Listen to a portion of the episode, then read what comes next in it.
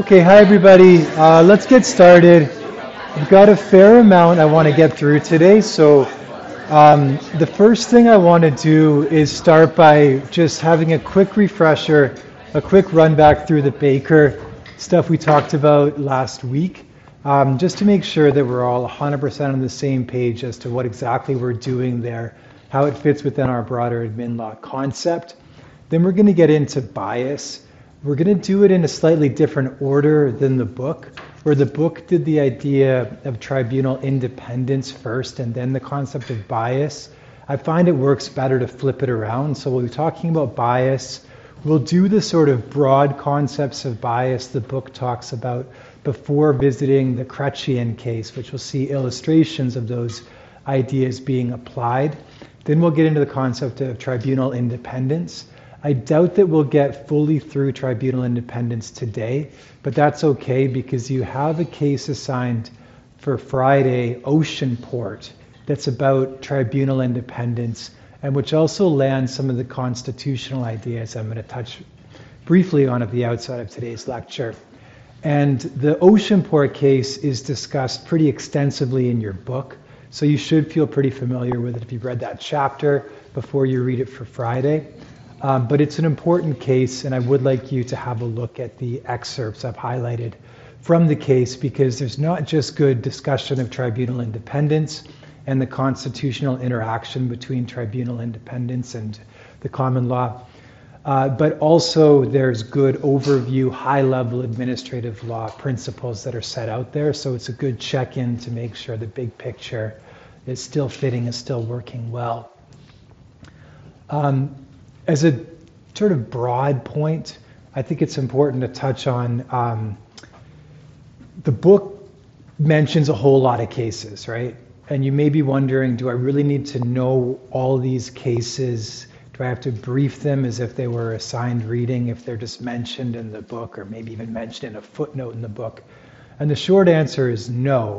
The cases that I want you to really know of as cases to draw upon for examples on your final, etc., are the cases that I assign independently as reading.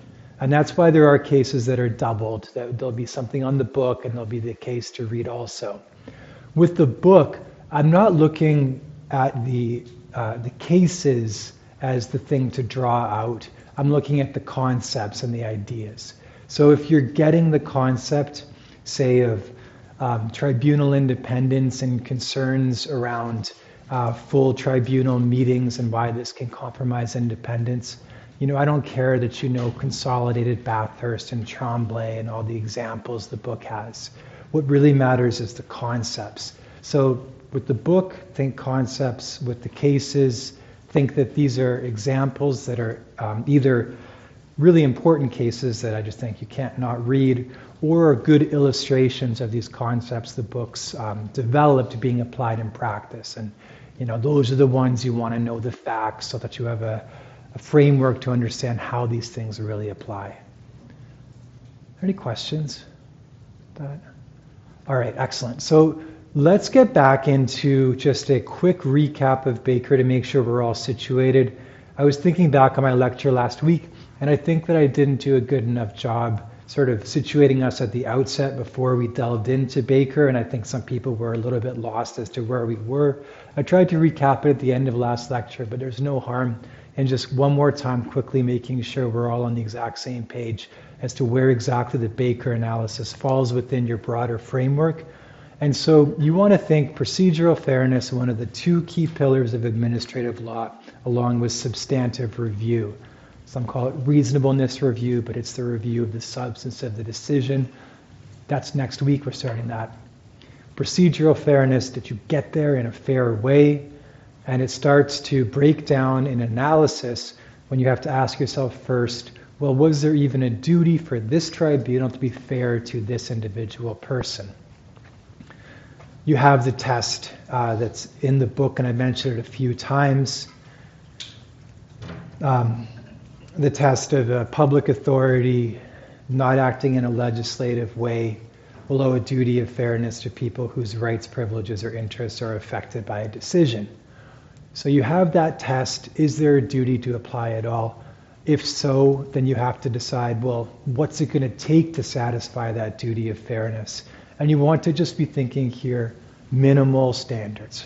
What's the minimal standard that's going to be satisfactory that a decision can stand? Not optimal fairness, but what are the minimal standards of fairness? And when you're trying to work through that, you want to think there are some things that are going to be binding and just going to answer my question, and those are statutes or regulations. If the legislature has directly through a statute demanded that a procedure be followed or not be followed, end of story that has to be followed or that can't be followed. Caveat that I'll get to in one second. Regulations are sort of subspecies of legislation. The legislature has empowered somebody to set out in regulation specific rules, so long as those regulations are valid, and we'll touch on that again in a delegation class later in this course. As long as those regulations are valid, they are going to apply, and they're going to apply at the same level as statutes. They must be followed. Now, inevitably in practice, and certainly on your exam, I'll try to write it as such, that the statutes and regulations don't tell you the full story, that there's some questions left outstanding. There's some room for uh, the tribunal to go different ways in its potential procedure.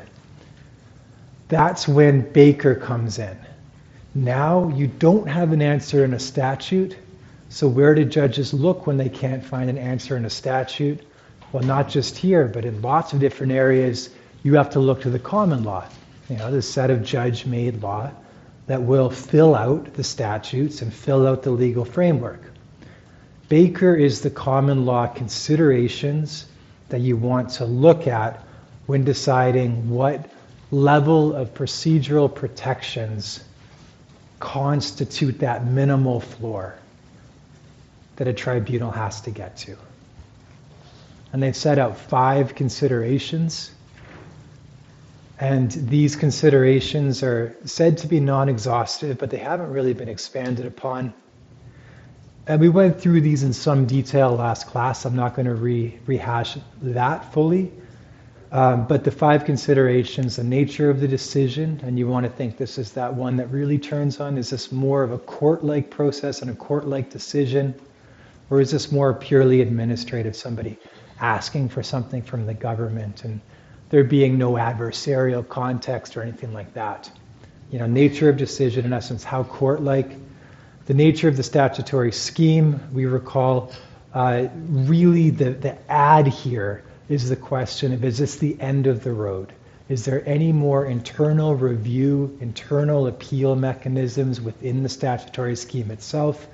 Or is this final and conclusive once this decision is made such that the only recourse you would have is to go to the courts. If it's final, that would suggest more procedural protections should be afforded before that final decision is made.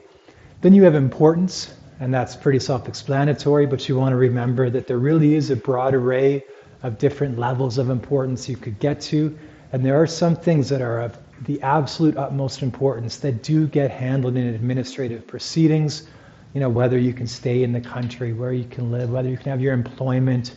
And so when you have something that doesn't rise to those extreme levels, well then, you know, even though it may be important to the individual, in the in the context, it's not going to push to the highest level of fairness available. Um, the idea of legitimate expectations, we spent a fair amount of time on, and we'll recall that it really stands a bit apart because it can be a complete answer to the uh, standards the courts are going to require. And it asks if the tribunal has clearly led you to believe that a particular procedure will occur or a particular result will happen. And if so, the courts may require further procedural protections, either to give you, you know, that procedure that was promised, or if it's a substantive outcome that was uh, you were led to believe would happen. They may require further procedure before they can depart from that substantive outcome. But I'll say it again it's not a guarantee of that substantive outcome, it's a guarantee of adequate procedure before you don't get that outcome.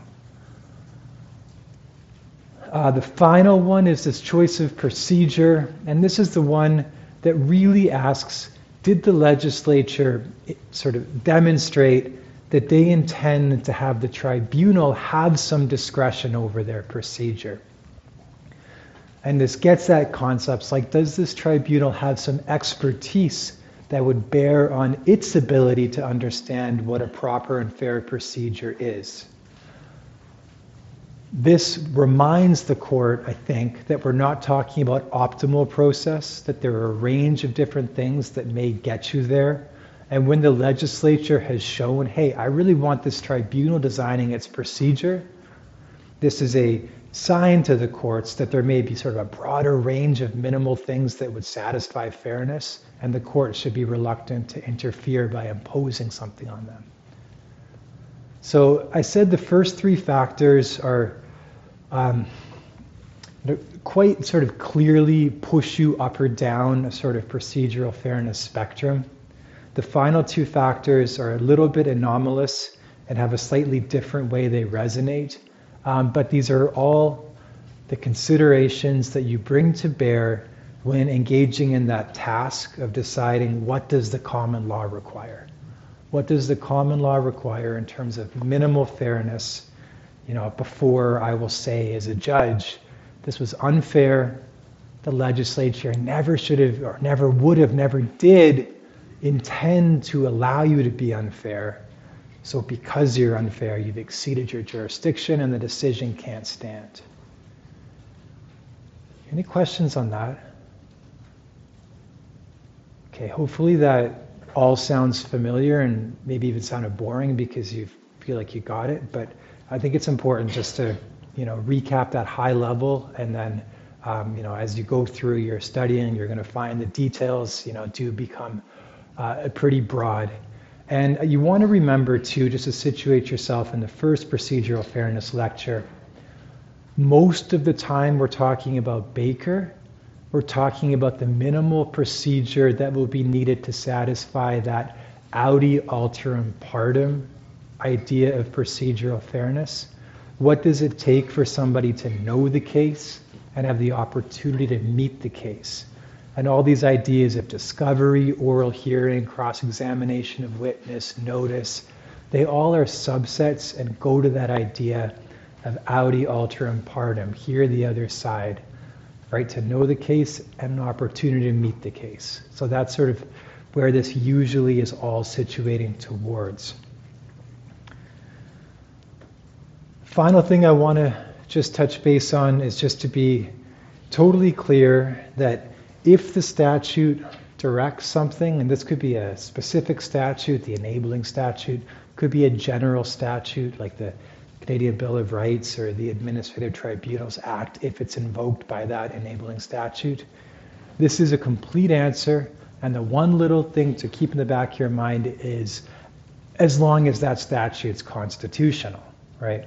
And that's a given for any time I say there's a statute, it has to be constitutional but it is conceivable that you could challenge the constitutionality of a statute, especially one that uh, said some procedure was not necessary, you know, in the circumstances when it otherwise really would have been to um, make a fair process. And that's, you know, again, just that high level idea you have to have in mind. Um, if the legislature says that this process is going to be unfair, there isn't room for the judges to come in and say, well, common law, I would presume that you wouldn't do that. No, they explicitly said it could be unfair. So if there's something that doesn't meet what would be the common law minimal standards, but is expressly prescribed by legislation, it's going to apply. Unless you could argue that statute's unconstitutional. And the problem you're usually going to run into here is that there isn't going to be a good hook to trigger a charter argument. Uh, this isn't criminal law where you have the deprivation of liberty that is always going to be in the back of the, uh, or a, a, a, potential that gets you a Section 7 argument. Uh, you're going to have to figure out whether, in you know, the circumstances of a case, there is a charter right at issue that's impacted by this procedural choice that's being made by a tribunal. And it's often not the case, but there are instances where administrative tribunals deal with things that get at Section 7 protected interests. Uh, extradition has an administrative law component. Certainly, when dealing with extradition, there's a Section 7 interest. And therefore, if you were to uh, have a statute explicitly saying that a procedure that otherwise was needed to be fair wasn't going to be offered in the extradition context, you could have a Section 7 argument against that. Now, I don't want to get too far down this road because we're coming back to the charter in a few weeks. So if you think I'm just breezing through this and I'm going to leave the charter, not at all the case. But I want you to just have that in mind in your procedural fairness framework that statutes are a complete answer to the question, as are regulations, so long as they're both valid, so long as the statute's constitutional, and so long as the regulation is properly issued. And that's the delegation question we're coming back to. So these are a few things that we're not leaving forever, but I think it's handy to have it sort of flagged in your notes. So when we do come back to it, you'll think, okay, this is filling in the picture that we were sort of alluding to in that procedural fairness class. Are any questions? Okay, so leaving the review behind, let's move forward now into the question of bias. Bias in the administrative law context uh, you know, is often related to this maxim, this Latin maxim of nemo judex in sua causa, which I had on the board earlier. The idea that no person should be a judge in their own case. The proposition that you have a right to a non biased decision maker is of ancient vintage, obviously, and certainly isn't exclusively the purview of administrative law it's obviously something that binds the judiciary also. However, I think it's a lot more complicated in administrative law than it is in uh, consideration of the rules that bind courts. And that's because of this, this thing that just keeps arising in all of our discussions in administrative law that there's going to be a lot of variability depending on the specific context at issue. And what's going to give rise to a real bias concern is going to differ for different tribunals with different functions, with different statutory contexts, with different um, you know, classes of people who necessarily are going to be the people who can adjudicate things in those tribunals. So there isn't an easy answer as to what is going to get to that level of, of bias in any given case. There isn't the same level of predictability that you might find in a in the courts where you know you, you kind of could put together a good sense of what's going to get to the level of disqualifying a judge. In the administrative law context, because there's so many different tribunal permutations that could be out there, you or may have a harder time getting to a point where you can definitely say this is what crosses the line.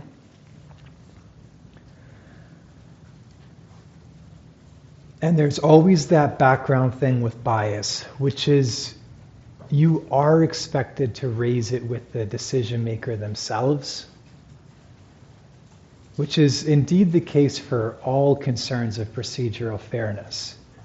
You're supposed to raise them and give the decision maker a chance to cure them and not just sit back and hold on to them for potential judicial review.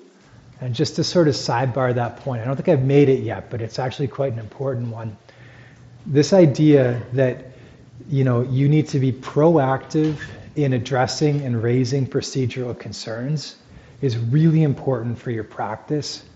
If you find that um, you know there's there's some really procedurally problematic thing that happened at a tribunal, but the person you're representing didn't raise it, or you didn't raise it when you were the person, um, you know, helping them at that tribunal. If that's the case, it can be a really big problem for raising it before the courts, for the obvious reason that you want people to put everything forward and give the tribunal a chance to fix something, and not, especially not be strategic. Like you might think to yourself, hey, there's this little procedural mistake they made. It's not really a big deal, but why don't I see if I get the result I like? If I do, great. If I don't, I'll go complain about the procedure and get another shot at it. You know, that kind of thinking is kind of attractive, but the rule against that says you have to raise these issues the first time. So I, I wanted to just pause on that because it is an important, more broadly applicable point. Uh, but it especially gets awkward, as I've mentioned before, in the bias context because you are saying, you know, to this individual, I don't think that you can fairly decide this case. Uh, certainly not a, um, a submission that's likely to, you know, engender much goodwill from that person towards you. And ironically, right, if you if you accuse somebody of bias, it can make them not that inclined to find for you. You know, you, you, it's the reality is that any decision maker is human, and if you annoy them, that's not a great position to be when you're trying to convince them to find for you. In every piece of litigation, you want to make the court, you know, want to find for your side, and accusing them of bias is not getting off on the right foot usually. So we'll talk more about this towards the end of this uh, bias section. But I want to raise it at the beginning that there is this dynamic of you need to address this, address this with the decision maker if you can. If you don't, it won't necessarily be a complete bar, but it'll make it less likely a court will be willing to intervene and change anything. So, one thing that slightly, slightly tempers the problem of raising it with the decision maker is generally what we're dealing with is a reasonable apprehension of bias test. So technically what you're saying to the decision maker isn't I think you're biased. It's I think anybody objectively looking at this would think you're biased, which is I guess slightly better. But the reasonable apprehension of bias test that's the same one that gets applied to the courts, right? That's the idea of what a reasonable person, fully appraised of the circumstances, the relevant circumstances, think it more likely than not that this individual is not able to decide the matter fairly. You know, reasonable person, fully appraised of the circumstances, think it more likely than not that this individual is not able to decide the matter fairly. You probably heard that test before. That's the same test the courts get applied to. As always, though, it gets a little more complicated in administrative law because what does it mean to be fully appraised of the circumstances, to know all the relevant circumstances in administrative law? Well, it's a little bit more complex than it is to just sort of know, well, there's a court, there's a judge, there's kind of know what's going on. I know what I expect from judges. And this is where the problem starts to arise that leads to the lack of predictability and where all this context comes in. Because there may be things that would be really problematic for a judge that start to be less um, maybe less problematic or maybe more inevitable when you get to some administrative law contexts. And what I'm getting at is things like if I had a judge who I knew spent their entire industry or their entire career, you know, working as a uh, lobbyist in a particular industry, and I had a case that involved that very industry and maybe companies that that judge had lobbied for, I might say this is looking like an interesting bias argument, and that judge really might want to recuse themselves. You know, you worked for Teck Cominco your whole career. uh, as a lobbyist and a lawyer, and now you're a judge and you're trying to decide this Teck case. You know, maybe you even touched it while you were a judge. These are all big problems. But in a highly specialized, regulated environment, you may need expertise in your administrative decision maker. And it may be the case that you have somebody who comes from an industry background who is the best hydrogeologist to understand a particular area in you know northeastern British Columbia to determine the impacts of fracking, uh, expected impacts of fracking, you know, on the on the water levels or on the uh, the groundwater. Maybe this person is literally the best, uh, you know, conceivable person to bring this expertise to understand the issues. And that type of a person is going to have worked for industry almost certainly, is going to have worked for the same companies that operate in that area, may very well have worked for the company that is before this tribunal. But if you want the best, or you want somebody with the relevant experience to be making these decisions, the field of people to choose from may be really small. And it may be inevitable that there's going to be some things in their background that might otherwise, you know, give rise to a concern around bias. So the test would still be reasonable apprehension of bias. But we're going to put more sort of, of a burden on this hypothetical reasonable person to really think it through and to understand all the different sort of factors and considerations that could lead to, you know, seeing is this really a problem or, you know, knowing what I know about the industry, the needs of this tribunal, the pool of potential people to do this, uh, I have to say this is okay. So, you know, the test is simple, but the application gets complex because of the need to be fully aware of context. Any questions on that?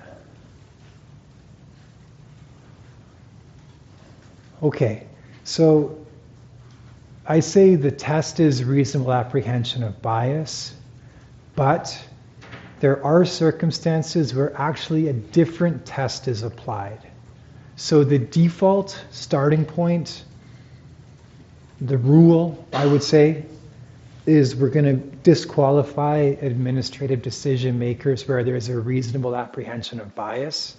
But there are circumstances where, even with the reasonable apprehension of bias, that won't be found to be a problem.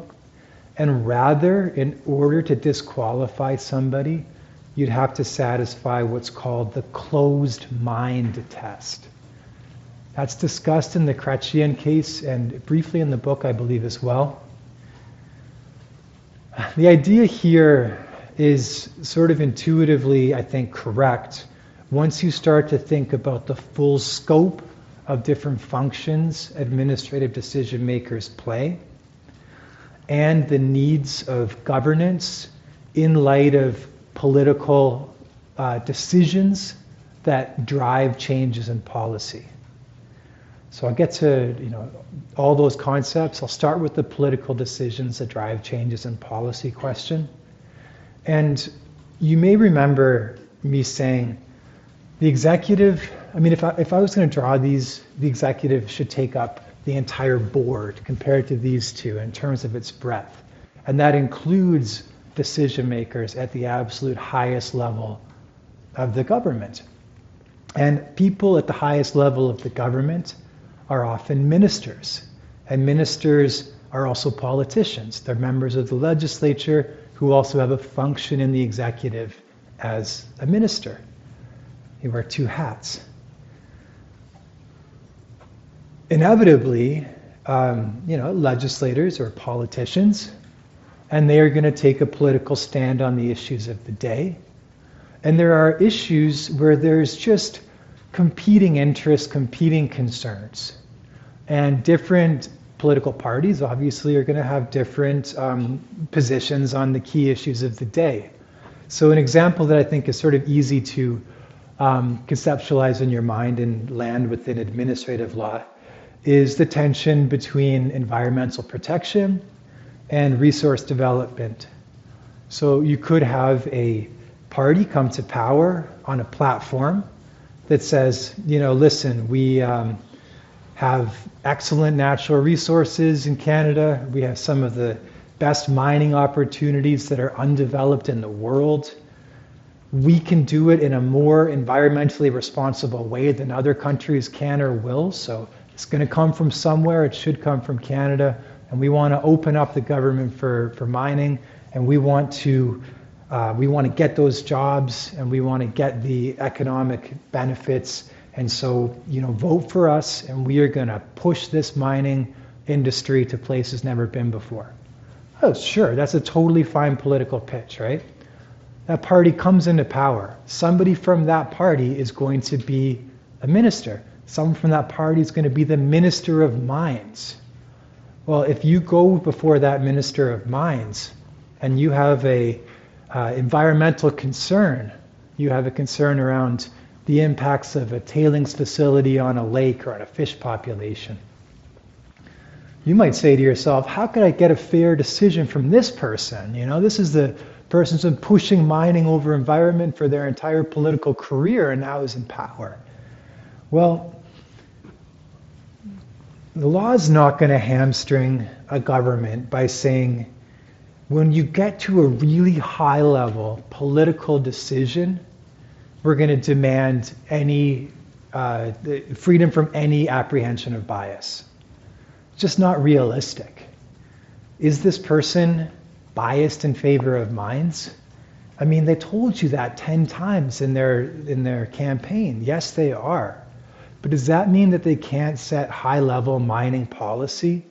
No, it doesn't because that level of decision, it's in the executive, but that high level of decision making, where you get to the real place where sort of political decisions start to resonate in the law, those types of decisions are going to attract the closed mind test. So you can't have a closed mind and say, I don't even want to hear about the environmental impacts to this lake. I, they are irrelevant to me. That's a closed mind.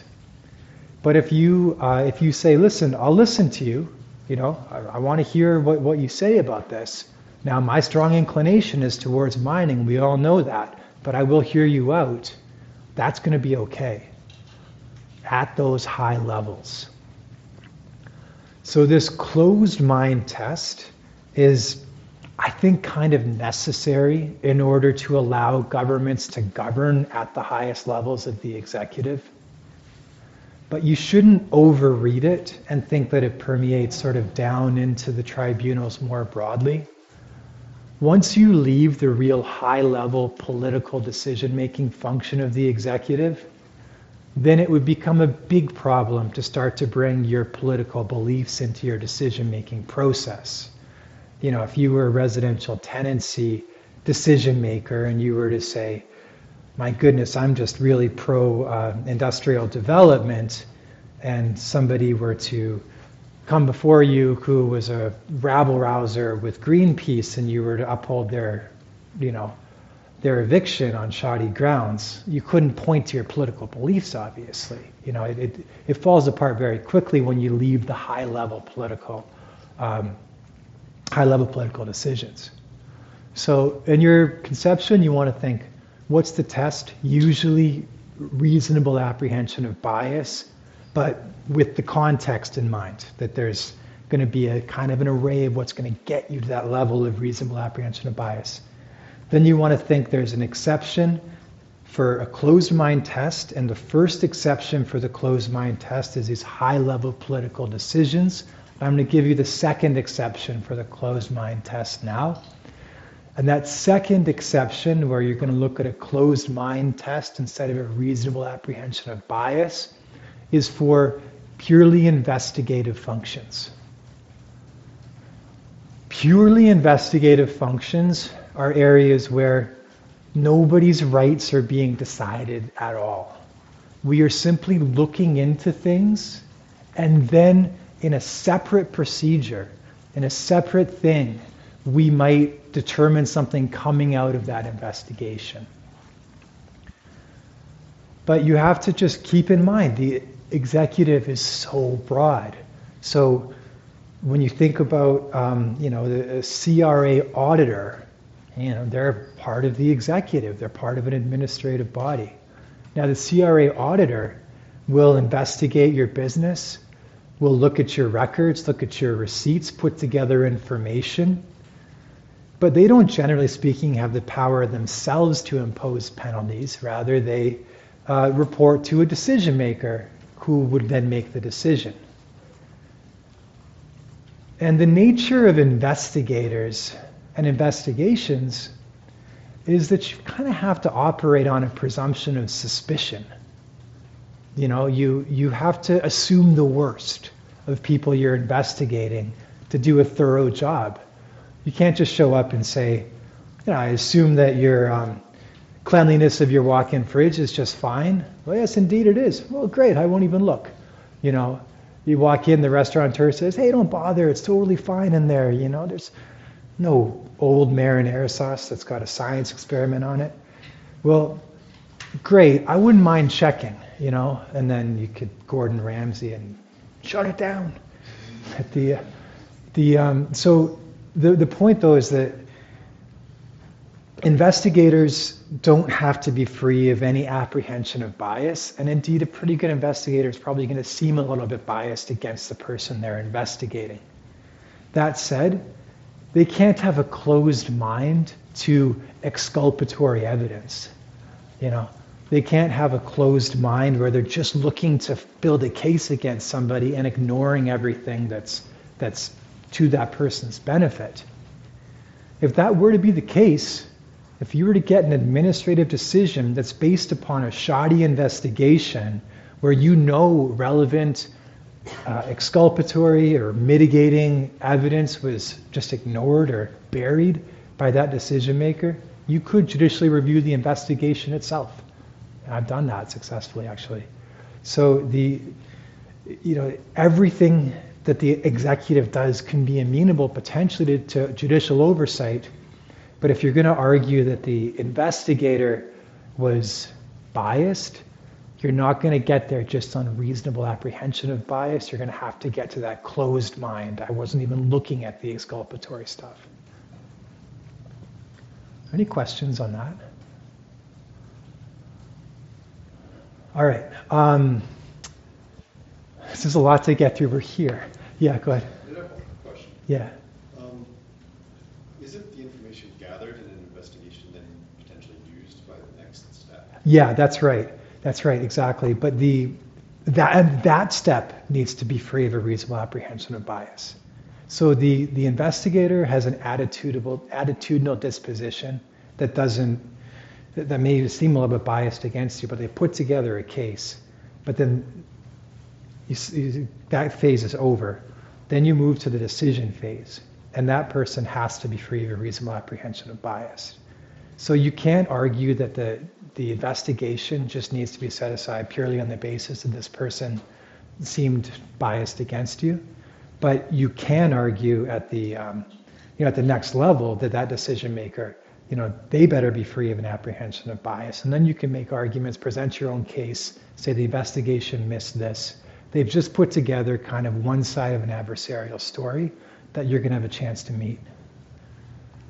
It's a good question, though, and I, I meant to say meant to make that point about the um, after the investigation. That's one of the reasons you can have a you know a, less of a freedom from bias is because there's going to be that check at that next stage, and you know that is just knowing the case to meet what you're going to get from that. You still have the chance to meet it and the chance to meet it before a non-biased decision maker. Okay, good question. Um, Okay, let's keep going through. Uh, the next thing that we need to touch on at the outset before we get back into it is something that really gets confusing, I think, to a lot of people, and that's the difference between individual bias and institutional bias. And I don't have on the board, but I'll even tie in concepts of independence.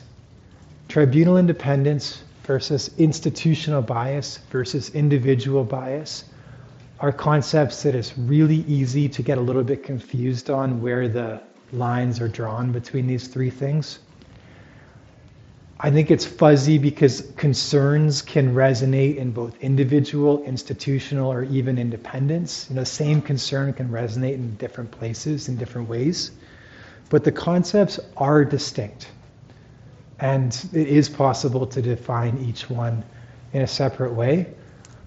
And to do so, I think I'll just, you know, come back to my diagram really. Um, so, individual bias I'm saying that there's something wrong with this person who's making the decision. This person can't decide this matter fairly.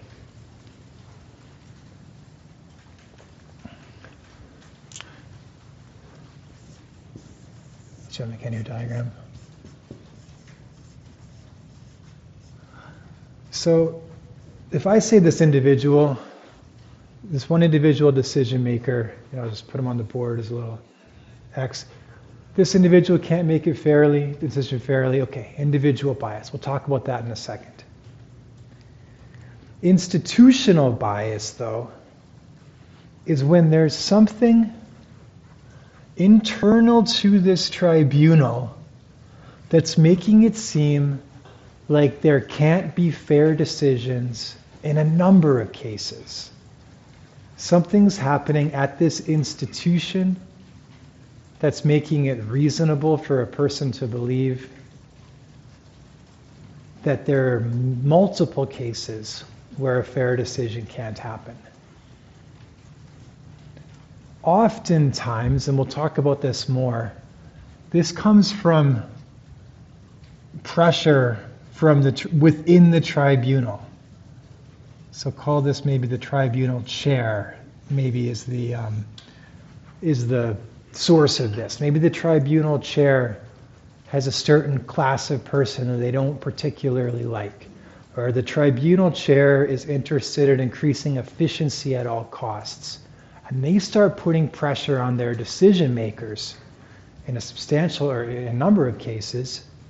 Hey, you have to, um, you know, we're, we're, we're not entertaining that type of argument from that type of person anymore. You know, I've, I've had it with people uh, complaining about, um, you know, a, an eviction being on the basis of uh, discriminatory conduct. You know, I'm not going to listen to that anymore. Um, you know, there's no such thing as uh, as that much widespread discrimination. Ignore that stuff. Okay. Well, that now you have internal to the tribunal some structure that is compromising the fairness of a number of cases, and we'll talk about other ideas um, of, of how the institution can lose the ability to say that the individual board members are free to decide cases in accordance with their own conscience and their own understanding of the law. We'll talk more about that in a second. But I'm just trying to situate what's individual versus institutional versus concerns of independence. And so, individuals, decision maker, institutional, something from inside the institution is causing a problem. Independence is when there's somebody outside, like let's say it's a minister, or somebody outside of the tribunal altogether. It's somehow exerting influence over that tribunal, is doing something that's making that tribunal no longer able to exercise its statutory mandate and decide cases and matters, you know, as they come forward but there's some external pressure coming in. So that's the real distinction between institutional bias and questions of tribunal independence. What's the source of the problem? Is the source something internal? Okay, that's an institutional bias concern. Is the source external? We're now concerned with tribunal independence. Does that distinction make sense? Okay. So we'll situate, or we'll, we'll delve more into each one of these things now, um, but just keep that big framework as what we're talking about in mind as we do so. So we're going to go through individual bias and then the Chrétien case and then talk about institutional bias. Um, so individual bias is discussed in the book uh, and quite, um, I think, helpfully the book classifies there being sort of four categories of concerns that can lead to individual bias arguments. Um, I don't think that this is sort of well accepted, found in the jurisprudence, fit him in one of these four things. I think this is the author being helpful and sort of classifying the things that she understands to have given rise to these concerns. So don't think of these as extremely rigid, but think of it as helpful to sort of get a picture of what kind of things are out there that could lead to a problem.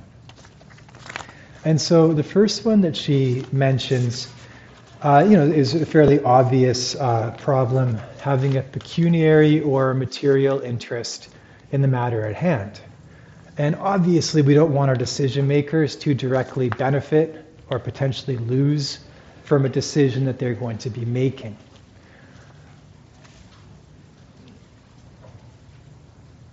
The difficulty, as always, comes in drawing the line. Because there are any number of different ways in which somebody might stand to benefit or lose from a particular decision that's before them. And when it's going to cross the line to saying you can't make this decision because you're too invested, can be very difficult to foresee or to ascertain. Because on some level, there is any number of decisions that can affect an individual's own life. Uh, if you are involved in zoning decisions, you live in a neighborhood, right? And there being a new transit hub within 100 meters of your house could increase your property value. There being sky or you know high rises in your neighborhood may decrease you know your enjoyment of your property. Uh, there's any number of examples where there is some really kind of indirect benefit or burden that a decision maker may take on. Whether that gets to the point of creating a, a bias concern, you know, you always have to come back to this test. Is it so much that a reasonable person, fully understanding this tribunal, its constraints, the fact that you have to live in the city to be a city councilor, they're going to live somewhere. There's city councilors all over the city.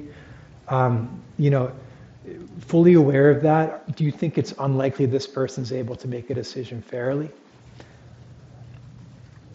There are things, though, that are going to be farther along the line. The book talks about a decision maker who had stake or uh, shares in a company that they were making a decision in relation to. Well, that certainly can be a problem, but again, not always. It's one thing if you are a major owner of a small, closely held company that's significantly impacted by a decision that you're being asked to make. You know, it's quite another thing if you're a mutual fund holder who has a few shares of Apple in your portfolio that you may not even realize you have, and you're being asked in some way to adjudicate upon Apple's interests. So the spectrum, again, is really broad. Where you're going to get to a place where you're over the line is going to take a lot of contextual analysis. And because of that, you know, ultimately reasonable people are going to disagree, and you may have um, a lack of predictability. But the basic concept is if you have a pecuniary interest, a money interest in the dispute that you're hearing, this may give rise to a reasonable apprehension of bias.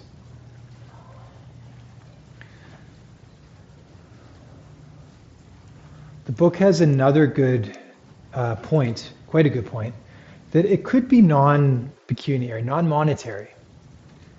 Has the example of a uh, First Nation where the band council chose to evict somebody from a piece of housing uh, that they managed, and they were going to put a relative of one of the band council members in that house. And this was seen as giving rise to an apprehension of bias because there was a direct interest, know, getting a place to house my family member that was you know, directly implicated by the decision to evict this other person. So it doesn't have to be money. Now, again, you can imagine the context you need to know there. You know, a lot of First Nations are just uh, structured around there being um, family units, and each family unit has a represent, representative on the band council. You know, so there's there's difficult context things that come up in every single one of these decisions. I don't want you to ever lose sight of how contextually dependent and complicated this can get. But the basic principle could be money, could be something other than money. If it's something that you're going to benefit from or lose from a decision, you may be getting into a world where there's a reasonable apprehension of bias. So, any questions on that first one, personal or pecuniary interests? All right, let's move on to the second category that the professor um, who wrote the chapter recognizes, uh, which is a relationship with somebody in the dispute. And there are relationships that are going to get to a place where it looks like you're not able to decide a matter fairly. There are relationships where nobody would reasonably think that that would cause you to lose the ability to adjudicate fairly. And there are things in between. So, very close relationships with a party to the dispute, obviously a problem.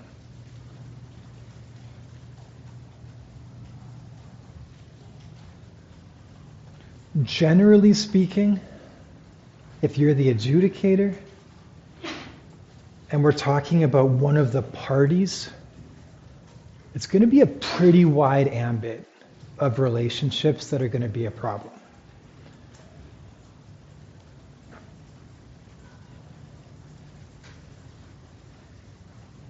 Contrast that though with when you have a relationship with one of the lawyers or someone of the representatives there it's going to be seen as more constrained.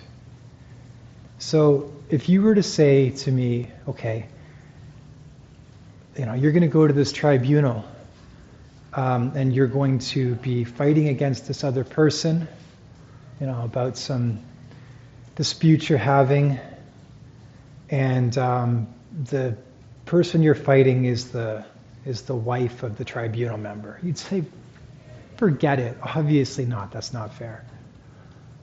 The person that you're fighting against plays on the same beer league hockey team as the adjudicator. I still don't really want that to happen. The person you're fighting against, you know, goes to the same church as that person. Oh, now we're getting farther removed. That's probably not going to be enough for me to think they're unable to decide the matter fairly. Are a graduate of the same university. Okay, now we're so far removed that I don't see any real personal relationship there at all with the lawyers or representatives, you know, it may be that you, you know, obviously you don't want them to be the, the spouse of the person deciding, but if they play on the same recreational sports team, that, that may not be enough. So you're going to think that the personal relationships can be a problem with anybody involved in the dispute, from the actual parties to their representatives but the level of connection between the tribunal and that individual um, that's going to be a problem could vary. It's a thing when um, you become appointed a judge in British Columbia, you may or may not know this, that you have to make a list of lawyers that you don't think you could decide fairly if they were to come before you.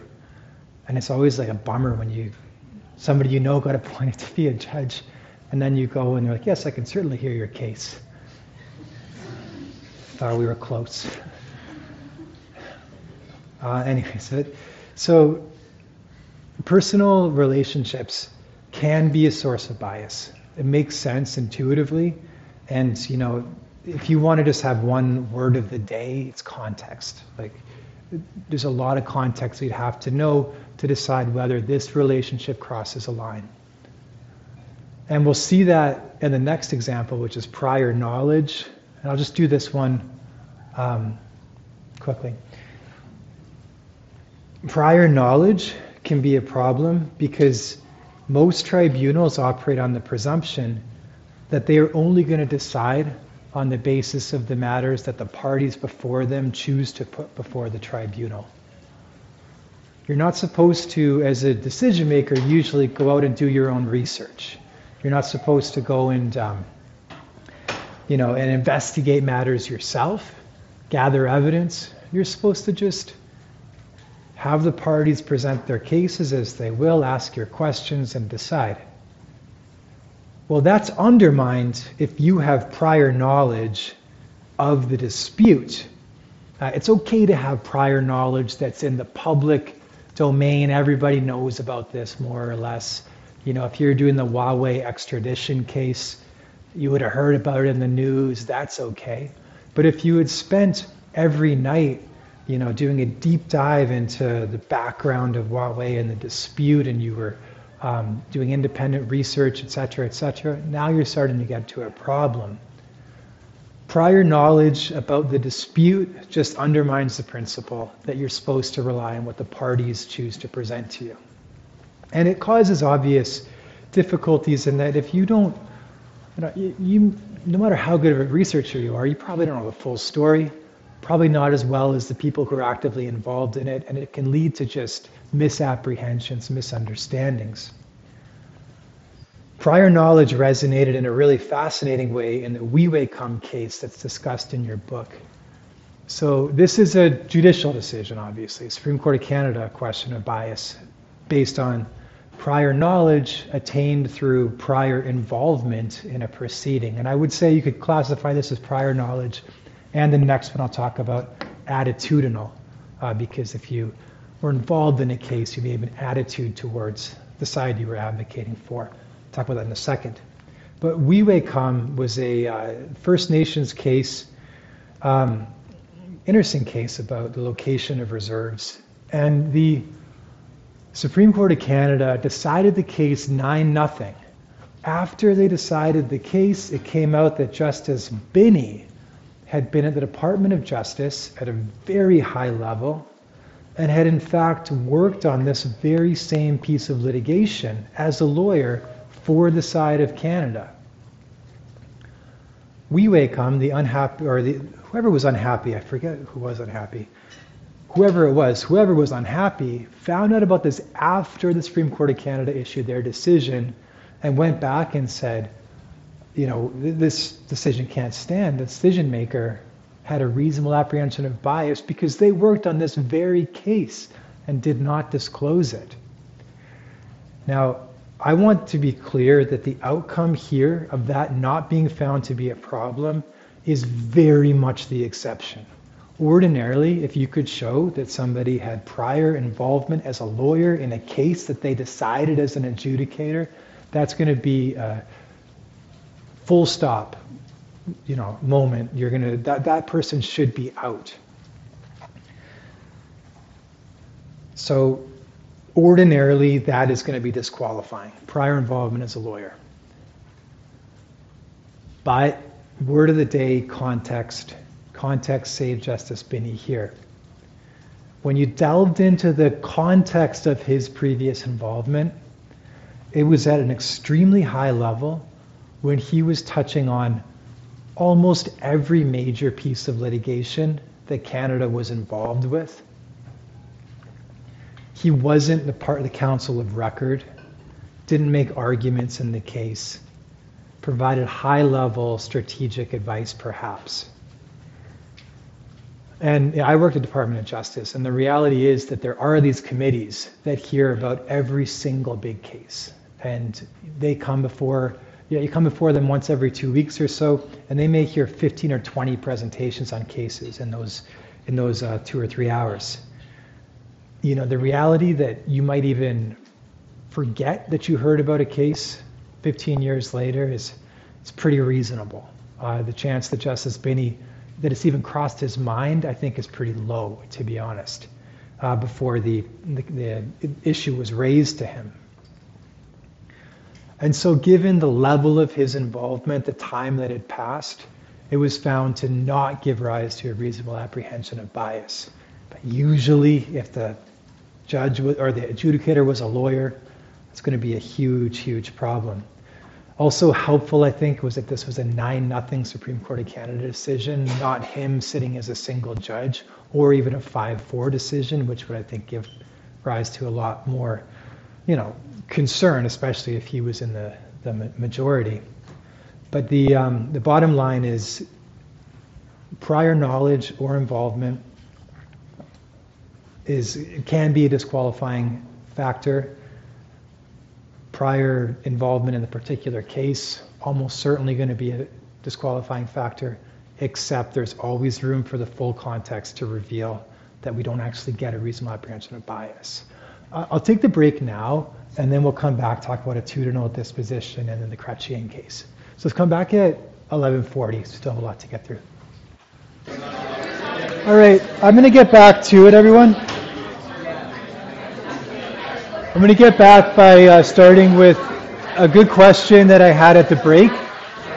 So the question I had at the break was, um, is there a policy concern around unrepresented individuals at accessible tribunals not raising procedural fairness concerns and then being shut out from raising them on judicial review? And that's a really great point. I wish that I had just addressed that when I was on that topic. Uh, and absolutely there is. And I don't think that I was clear enough in saying that there is a rule that uh, expects and requires you to raise these things at first instance, but it is not absolute. Judges retain a discretion to hear things even though they weren't raised the first time around. And that's going to be exercised, especially in circumstances where there's a good case that the person didn't understand a procedure should have been given to them or didn't have an opportunity to fairly raise it, or there was some other impediment, maybe a language barrier, something like that, that prevented them from acting quickly at the right time.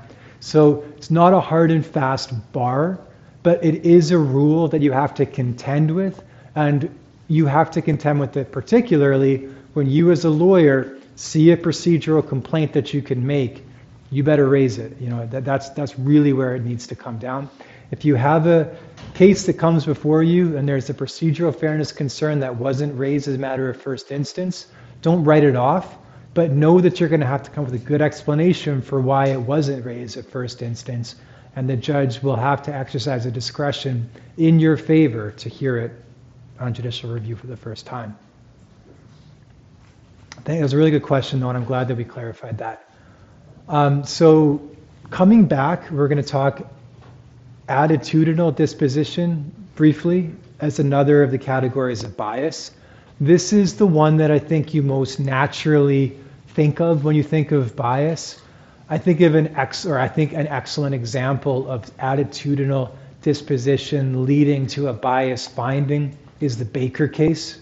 Those notes are an example of an attitudinal disposition that made it seem unlikely to a reasonable person that this decision maker could decide this matter fairly and not operate on prejudice and stereotyping.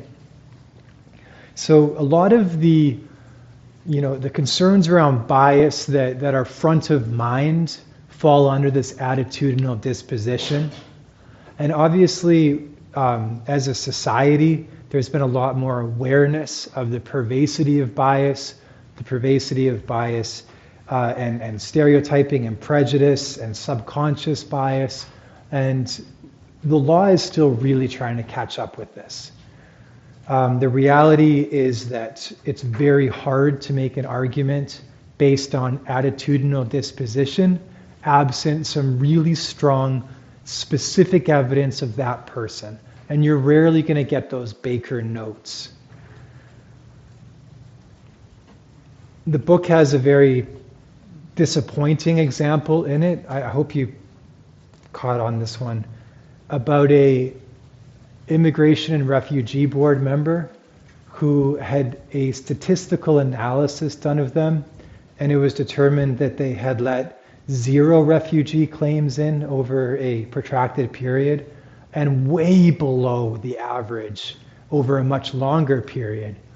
And you know, if you would like to have something close to objective evidence of likely prejudice against refugee claimants, it would seem like this sort of statistical evidence would be enough to get you there. But the court was unwilling to say this gave rise to a reasonable apprehension of bias, as was that person individually. It was raised with them, and they said, No, I'm not biased and the court, or I don't appear biased to anyone, And the court uh, agreed. And the court said, well, this would make somebody want to ask more questions, but they'd want to know more things before they decided you were biased, like, um, you know, are cases assigned randomly? Maybe this person's only assigned very hopeless cases, or, you know, other facts that you might want to know. Um, and the book does a good job of pointing out, well, how is the claimant supposed to know all those facts? That's within the, the purview of the board. The bigger point, though, I think, is it just underscores if you have the sort of concerns around, um, you know, the systemic biases that exist in a society and how those might resonate when marginalized people come before a body, even when you come with some pretty good statistical analysis showing doesn't look like you're deciding this in a way that's um, to be expected and that seems to be disadvantaging a particular group, you know, you still may not get to the court agreeing there's a reasonable apprehension of bias. Those sort of individual bias arguments, absent the smoking gun, are really hard to make out. Um, that may change, and I think that um, I really think, as a slight aside, empirical study of the law, such as was done in this case, where you say, hey, let's just look at this person's decisions. What are their, you know, what are their predilections? It's going to skyrocket with AI probably, and uh, as, as a tool to, to do this type of analysis. I think we're going to learn a lot more about the way the law works in practice because we have all these incredible data sets and the tools now to comb through them. And we're going to find out some pretty unhappy things, I think, about entrenched bias and other concerns about the way decisions are made in practice. And so the law is going to have to grapple with the findings that are going to come out of all this empirical analysis. Um, but you know, there isn't all that much reason to think um, that the court's going to be you know quick to embrace uh, arguments that there is deep-seated attitudinal bias in the legal system, just judging by how it's been done before. But it's coming for sure, and this is an interesting area to think about.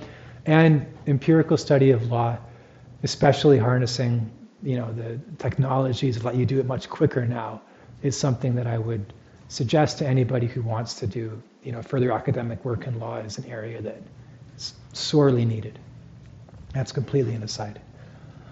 So, attitudinal bias, it can come up in this way we often think of. Um, you know, you're disposed against a particular person, group of people, um, and can be shown through comments, potentially through this kind of empirical study. But it also can be demonstrated through conduct in the courtroom or in the hearing room. There can be a level of intervention as a decision maker that can give rise to an apprehension of bias, particularly if it's one sided. So I'm sure many of you have had the opportunity to go, you know, do some do some court arguing, maybe through LSLAP or summer jobs, or uh, if not yet, you certainly will.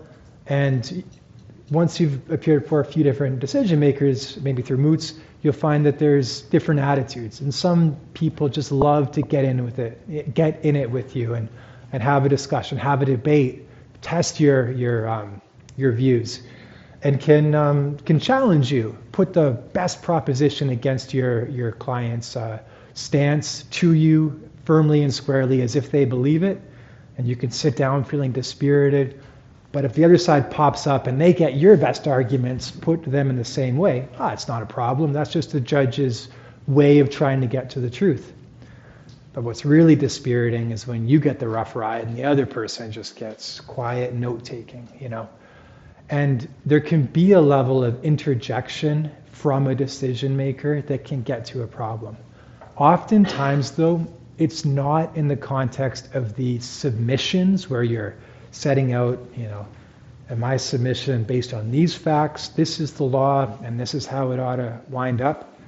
Usually it gets to be a problem when it's in the sort of the evidence gathering phase of a hearing, where the judge just keeps interjecting, seems to be pressing towards one side in the way they're jumping in and questioning witnesses and things like that. Uh, so you want to think that behavior in the hearing room can get to a level where it rises to bias. You also want to know it's really rare that this is actually found to have gotten to that level. And every time, almost, the unhappy litigant feels like in the hearing room, the decision maker liked the other side more. So you're going to hear that. Uh, the whole hearing, I could tell they were in it for the other side. Uh, it's going to be hard to prove this, and so you'd need some pretty strong evidence, but it's not impossible. Okay. Any other questions on attitudinal bias? All right, so these are just categories of things that can give rise to individual bias concerns. Um, you want to know generally these kind of things so you can spot them on an exam, spot them on your your um, your work.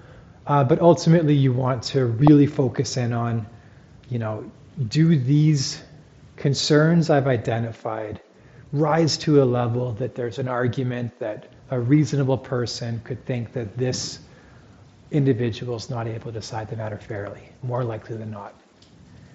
You know, it's really drawing it back to that test and recognizing that, you know, the context, context, context is so key. All right, so I'm going to leave the book and jump into the Chrétien case now, and then we'll come back to the book to talk about um, in, uh, institutional bias and independence. And the Chrétien case is another case where individual bias was determined to exist. That's an interesting case. Um, I suspect that uh, not all of you would have been familiar with the sponsorship scandal, or perhaps it's something that you've heard reference to but are a little bit fuzzy on exactly what it was. And it was a big deal in the in the 90s. Uh, so you come out of a Quebec referendum, the referendum that narrowly failed, like the 5149 or whatever it was referendum. And so Quebec is staying in Canada, but it's, it's, it looks a little bit shaky at the time, right? You have a new premier of Quebec comes in and says, the last guy couldn't get the job done. I'm going to get the job done. I'm going to have another referendum when the time is right.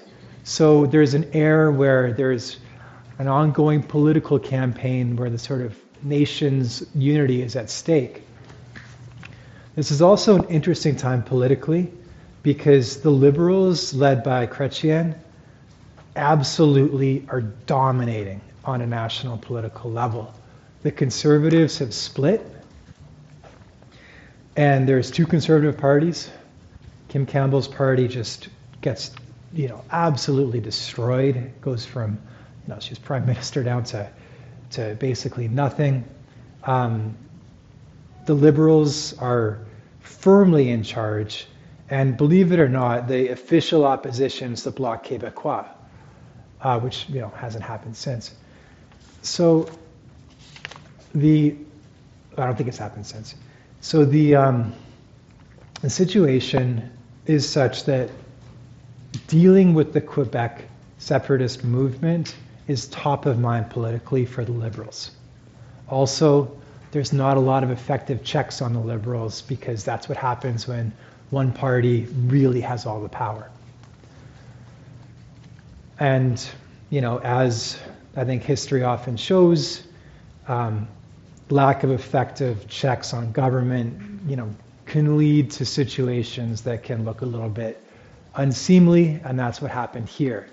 So you had the liberal government decide they're going to engage in a campaign aimed at promoting national unity, targeting it especially in Quebec by advertising through sponsoring whole lot of programs, whole lot of events to make clear to the Quebecers the benefits that they're seeing from Canada, from being in Canada, from national unity.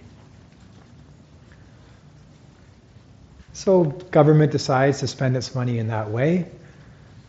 but the problems arise in the way the money is spent, where it becomes clear that contracts, well, it, I think, yeah, I think it became clear. Contracts are being funneled to um, individuals, you know, perhaps friendly to the liberal government or to people who had some power over those contracts. There was concerns around overbilling, underperformance, lack of effective oversight, you know, all the classic concerns you have where there's a big pot of money and there's, you know, it's being spread out in a way that, that causes some concern. It all comes to light and it leads to a commission. Um, you're probably familiar with the concept of commissions. They happen with some regularity in Canada. Commission is the idea that we're going to get to the bottom of something by appointing a commissioner to look into some issue and to issue a report. So, one of the early ones was the Braidwood Commission about the Mackenzie Valley uh, pipeline. Some of the famous ones involve the um, Missing and Murdered Women Inquiry. Uh, you recently had the uh, Cullen Commission on money laundering. Um, there was the uh, Commission on salmon. Uh, and oftentimes these commissions become named after, in, a, or in the popular context, and associated with the commissioner, the individual leading it, who's almost always a retired judge of high esteem. So Cullen uh, was the Associate Chief Justice of the British Columbia Supreme Court. Um, the Missing and Murdered Women Commission was head up by Wally Oppal, who was a BC Court of Appeal judge and also a very successful politician. Uh, so these commissioners are very much in the media. They're probably about as high profile of an administrative decision maker, executive actor as you could conceivably be. And that's in essence what became a problem here in this commission into the sponsorship scandal, which became known as the Gomery Commission after Justice Gomery, uh, Quebec judge. There's a BC judge currently named Gomery, a different person uh, this Justice Gomery of, of the, this commission actually sadly passed away from COVID complications. But the, um, the commission has a mandate to look into and investigate the facts surrounding this, um, you know, quote unquote sponsorship scandal, and to issue recommendations coming out of that sponsorship scandal. And ultimately, Commissioner Gomery makes factual findings in a report and issues recommendations, and some of that does not reflect very well on Prime Minister Chrétien. So he's very upset with this and brings a judicial review of the report setting out the commission's findings. And he alleges that it was done in a procedurally unfair way and that there was bias.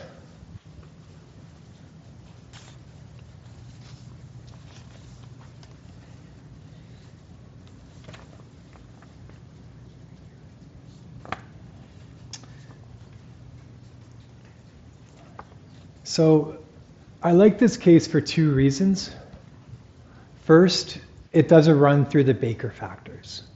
So I hope you had a chance to read that and see sort of a nice summary of how these factors would be applied to what's a sort of interesting administrative decision maker, a commission of inquiry.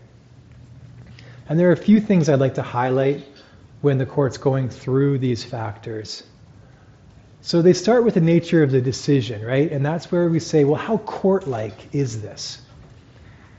And they say, well, it sure looks pretty court like, doesn't it? You know, you have a commissioner who's holding this. You have people represented by um, by counsel. Witnesses are being examined, being cross-examined.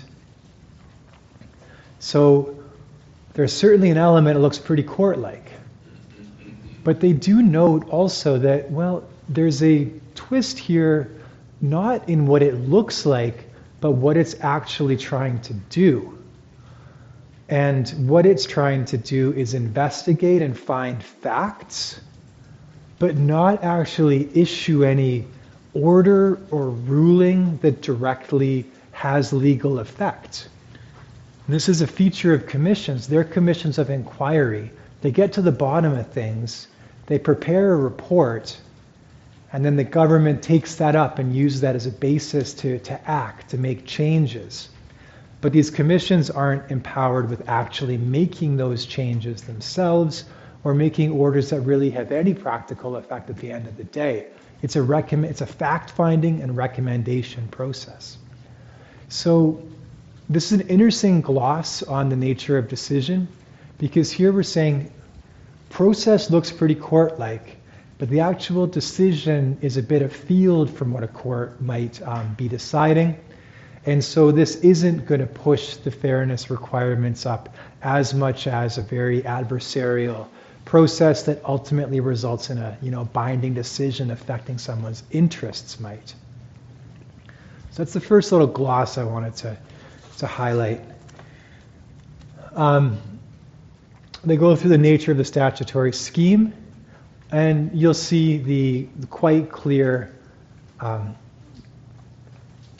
uh, recognition that the important factor here is that it's the end of the line, that there's nothing, there's no internal appeal, there's no statutory appeal, uh, sorry, there's no internal appeal mechanism or internal review opportunity.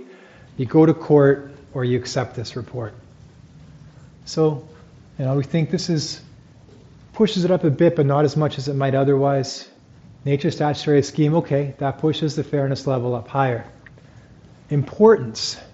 Here you had the sort of a rehash of the arguments about, well, it doesn't really result in any orders that actually have legal effect, so it can't be that important. And the court says, no, for, that, that's not true. You have findings that could really hurt the reputation of a public official, Prime Minister of Canada, a high ranking public official, obviously. And so I'm not going to downplay the importance of this commission to the reputations of those involved in an issue, and that is going to push towards a higher level of fairness. Um, then they get to legitimate expectations, and you see an interesting application here where the court says, look, tr- this commission published its rules of practice and procedure. And it was fair for everybody to expect these things were going to be followed. So these rules of practice and procedure, we have to think of, they fall in this category of soft law that I talked about before. They're not a regulation, they're not legislation. They're published by the tribunal itself, but there's nothing to make Chrétien or anybody else suspect they're not going to be followed. And so, therefore, the, uh, the court finds there was a legitimate expectation they would be followed, and there's a problem in how they're followed. So, legitimate expectations, again, pushes the thing up. And um, to the extent that it was wholly based on an allegation of a breach of a rule of practice and procedure, that might be the end of the story, but there's more to it that the court was looking at.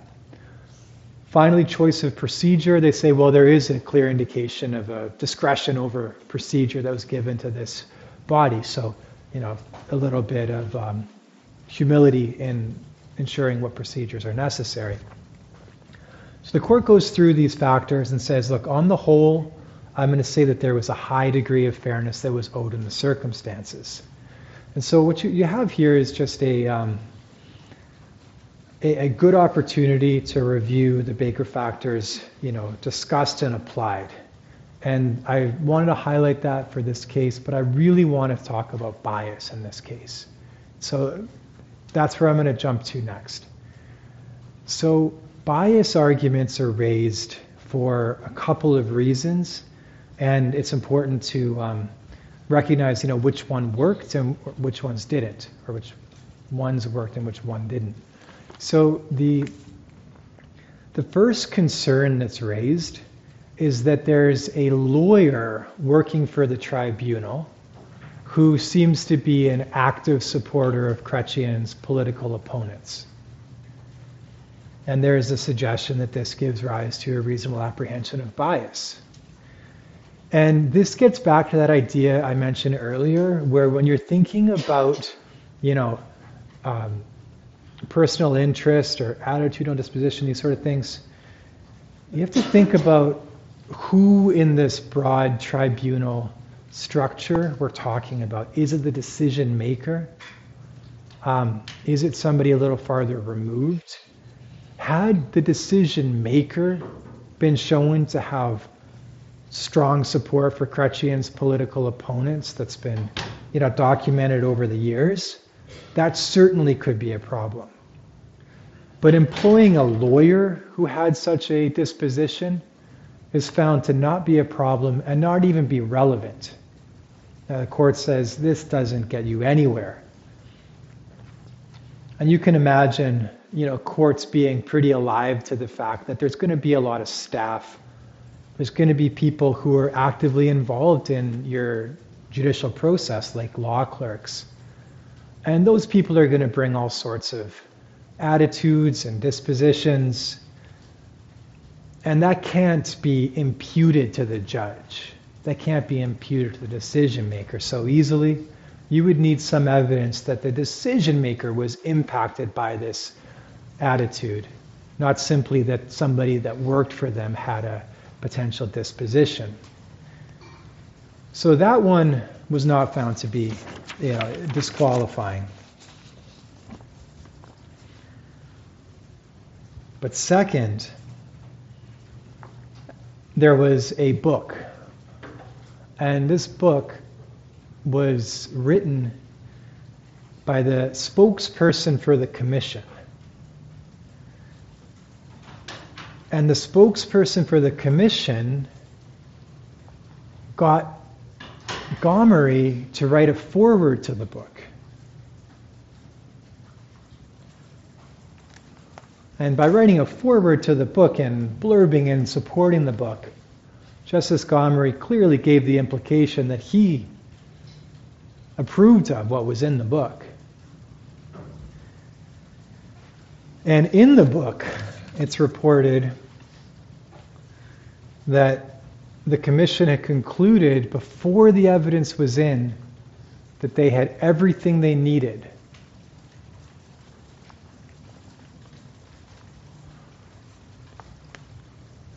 find there have been a problem. So, this is a big concern for bias.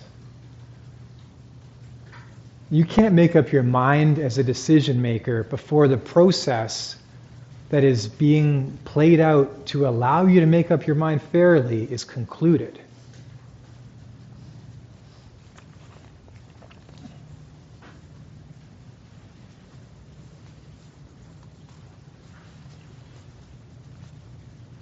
Third, there were statements that were made by Justice Gomery himself to the media. He gave a very ill advised interview while the commission proceeding was ongoing, which again strongly suggested that he had made up his mind, that he had found there had been misconduct, that he had found Chrétien was involved in this. That's just a massive blunder. A blunder to have done so, but in a sense, it's, it's, it's good he was being honest. But the real blunder was to make up your mind before you heard all the evidence. Uh, inevitably, you're going to feel that things are going a certain way, but you have to remain humble and recognize that you may be wrong and listen to the whole thing. There were 180 some odd witnesses who appeared at this commission. You know, can't make up your mind before you hear them, is the fundamental point. I have in previous years shown um, sort of a, another interview Justice Gomery gave where he sort of made a mea culpa for this previous interview. Uh, I'm not going to do so here. But the, the court makes some pretty remarkable findings in saying that there is a reasonable apprehension of bias. And in essence, suggests that Justice Gomery became somewhat consumed by the media attention, lost sight of his you know, particular role as being a neutral investigator and commissioner for this important function.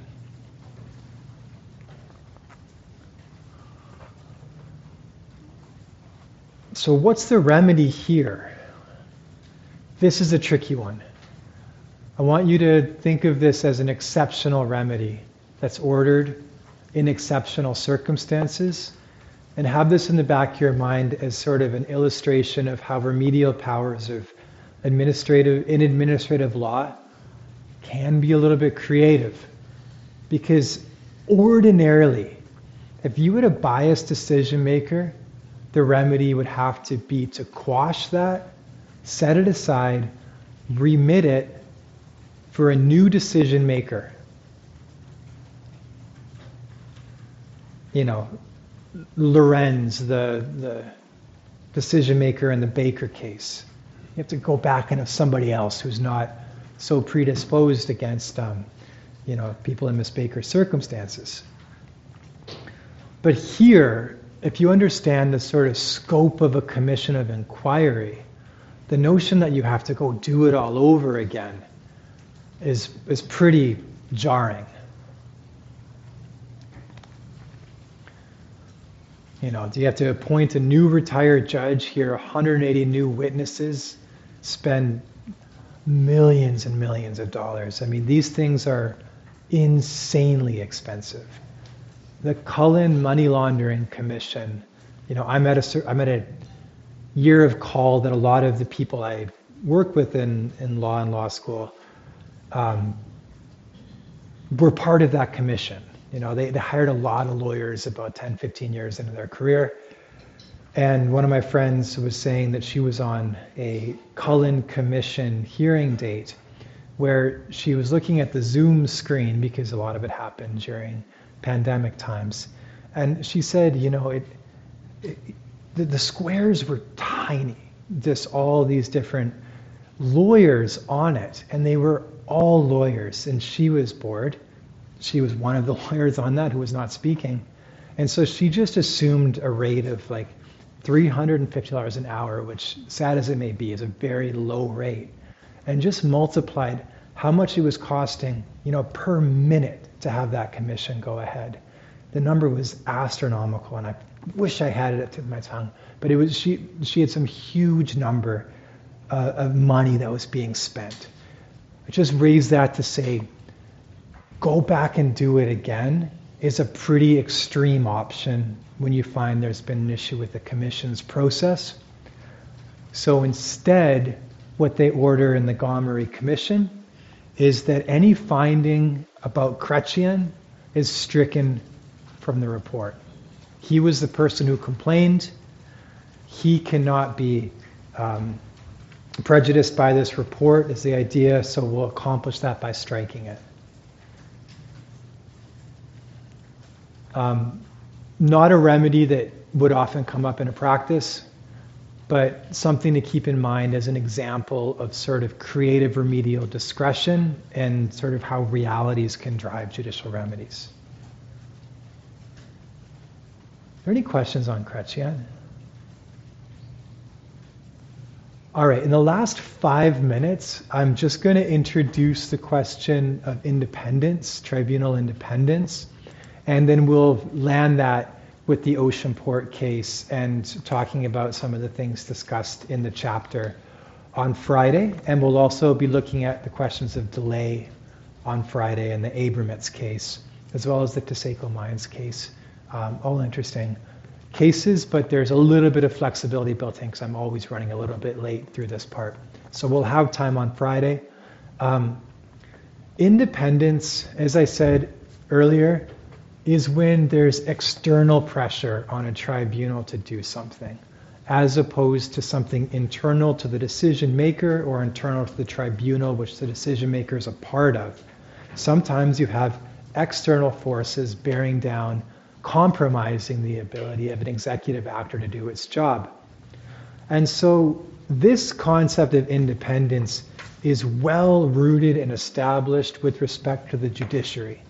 And indeed is in the Constitution, or at least the judges have found it to be an implied constitutional rule, that you can't compromise judicial independence because if you're not independent, you're not the judiciary anymore. And the fundamental structure of the Canadian Constitution requires there to be a judiciary. So we can't compromise judicial independence. If the legislature purports, purports to compromise judicial independence, well, then that law would be unconstitutional. And laws have been struck down on that basis. So, judicially, judiciary being independent from the legislature and the executive makes sense, is intuitive, is on the board clearly. Tribunal independence, though, gets a little bit trickier.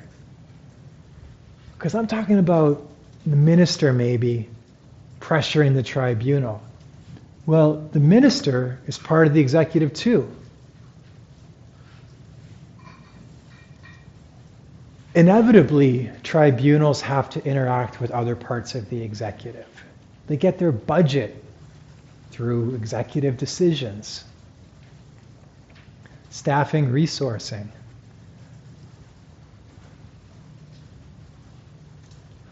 So it's much more difficult to draw a line around when does independence start to be compromised when you're talking about tribunals as compared to the judiciary. So, in the last three minutes, I'm just going to very briefly review the principles of judicial independence because we're going to then come back next class and talk about how those do or don't align with the principles that are set out for the tribunals. So, just be clear now I'm talking about judicial independence now, not tribunal independence, but these ideas come back and resonate.